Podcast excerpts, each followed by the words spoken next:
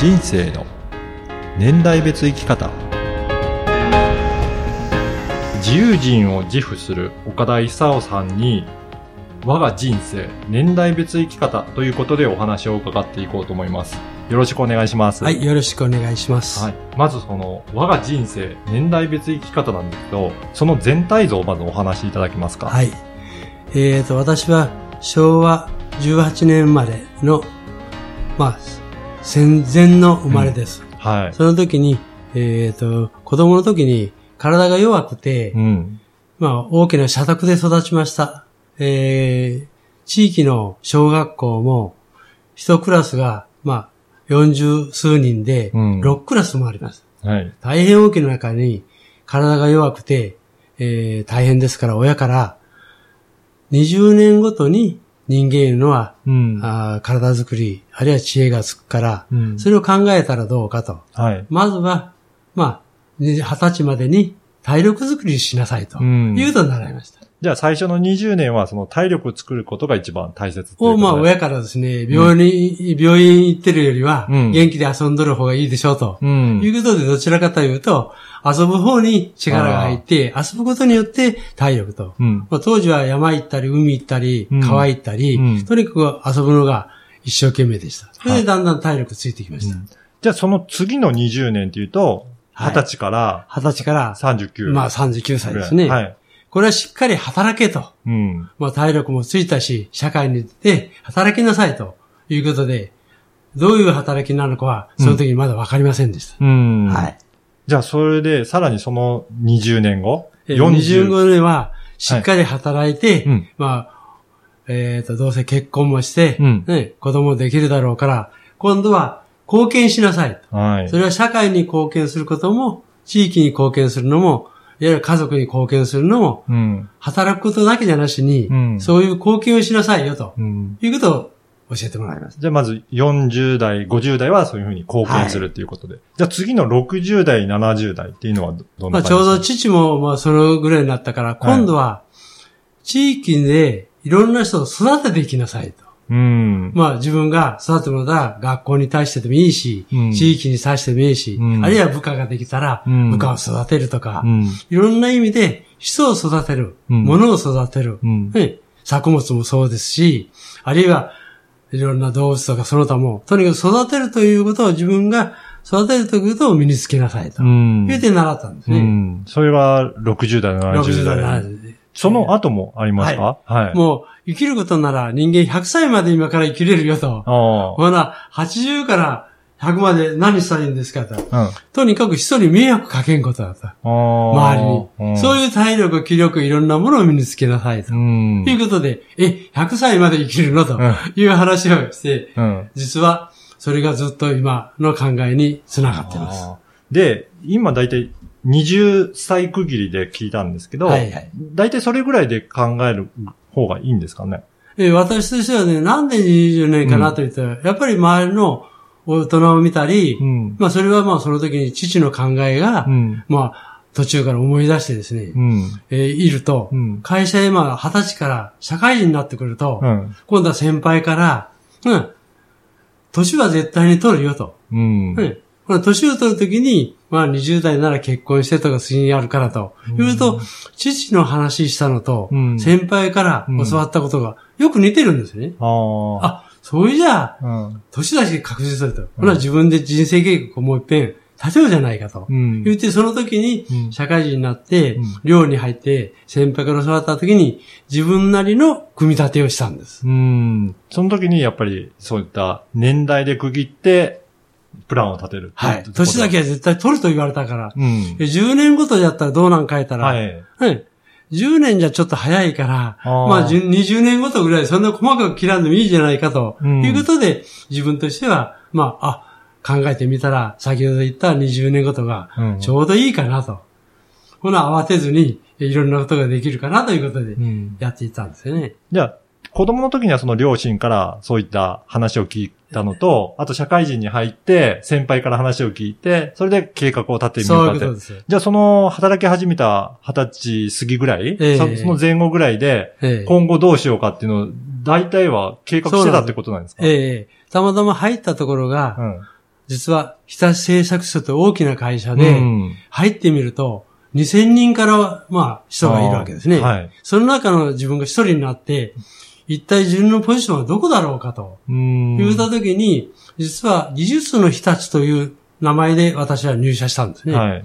技術屋とは一体何ぞやと。うん。私も工業高校出たもんですから、うんその技術という言葉に惚れたわけですね。うん。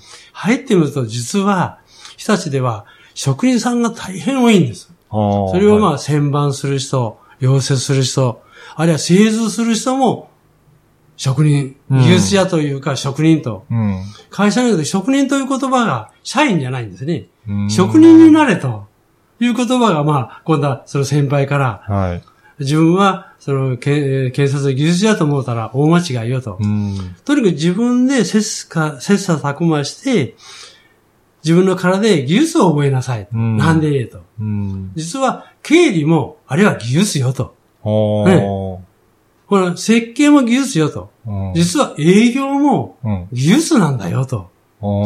な営業を取ってくるということは、やっぱりそれなりに技術がいる。あ、そういう技術で、うんあ、それを職人になるというのは技術者と職人どう違うんですか。体で身につけるのが職人だと。はい。理屈じゃないんだと。うん。いうことをまあ習ったんですようね。ん。あ、そういうじゃあと、よく考えたときに、自分は果たしてこの中で何の職人がいいのかなと3年間悩みました。はい。その結果実は、会社に技術やすで現場で職人させてくださいたら、うんいや、あなたのポジションはうん管理する側で、職人じゃないですよと言われたもんだから、うん。これはいけんと思って、実は思い切って辞めてですね、はい。ほいや会社にないものは木工がなかったんですね。うん鉄骨の会社ですから。うん。それでわざわざ辞めて、住み込みの大工になろうあ、と。今度は大工になって。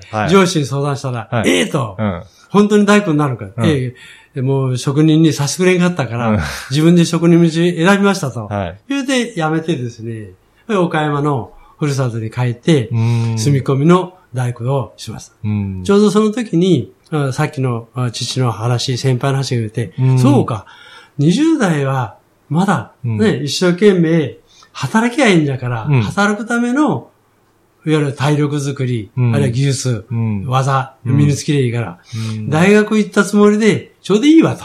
おーいうことで、実は親方に頼んで、うん4年間うん住み込みでタダでいいからさせてくれんかと言うて、まあ、働いたわけですね。じゃあそこで技術を。技術を身につけていてたわけですね。うんじゃあその後はどんな感じで働いていええもうちょうど大工さんやってるうちにですね、東京からまあ、ある人物が3人ほど来て、うん。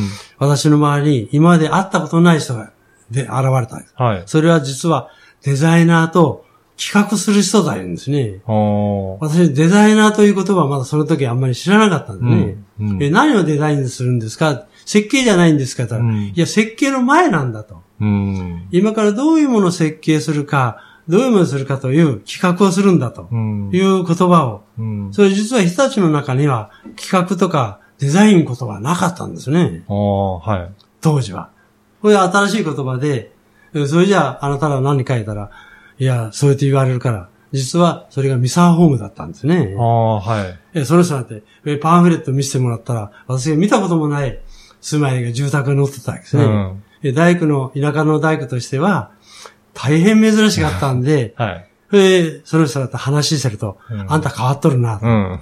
ぜひうちの会社来んかと。うん。いや、今更東京行くわけにいかんから、うん岡山で言ったら、いや、岡山にもミサホもあるから、入らんかとはい。おいじゃあまあ腰掛けのつもりで、うんどんな会社か行ってみてやれと。うん。言って入ったんです。はそうするとちょうど時期は、まあ、うなぎ登りで世の中が景気が良くなってて、非常に会社が忙しかったんですい。ね。うん。それと三沢が非常に斬新なうん。デザインをしたもんで、うんよし、3年ぐらいうん。そこで学んでやろうと、うん。こう思ってたんですね。はい。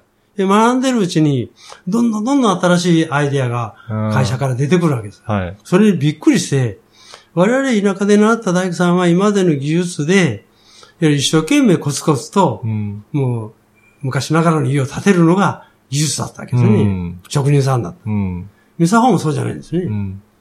新しいことをどんどんどんどん考えていくと。で、三沢知事さんがどう言っていたから、今まではお客さんから注文を受けて、いわゆる建物を設計する、建てるじゃないかと。うん。うん我々は車と同じやと。うん。デザイナーとか企画の人が企画したのを立てたらどうじゃろうかと。うん。ちょうど3、4年目に会った時に、そういう話をされたんですね。はえ、何ですかそれはって言ったら、あ、今からは、計画したものを売りましょうと。い。うんもうちょっと頑張ってくださいと。うん。いうことで、実は、とうとう、三沢に10年間いたんですね。あえー、6年目に大ヒットした、ある商品を、まあ、担当させてもらったんあ。で、うん。それが面白くて、うんまあ、10年でいろいろしたと。うん。ただ自分の志としては、そろそろ独立したいなと。うん。まあ、40からちょうど20年になりますから、はい。40から次のステップ行かないけない。うん。いうので、ちょっと早め出てたんだけど、37歳の時に会社に頼んでうん、ちょうど10年勤めたんで、はい。それじゃあ、辞めて、うん。えー独立しますと。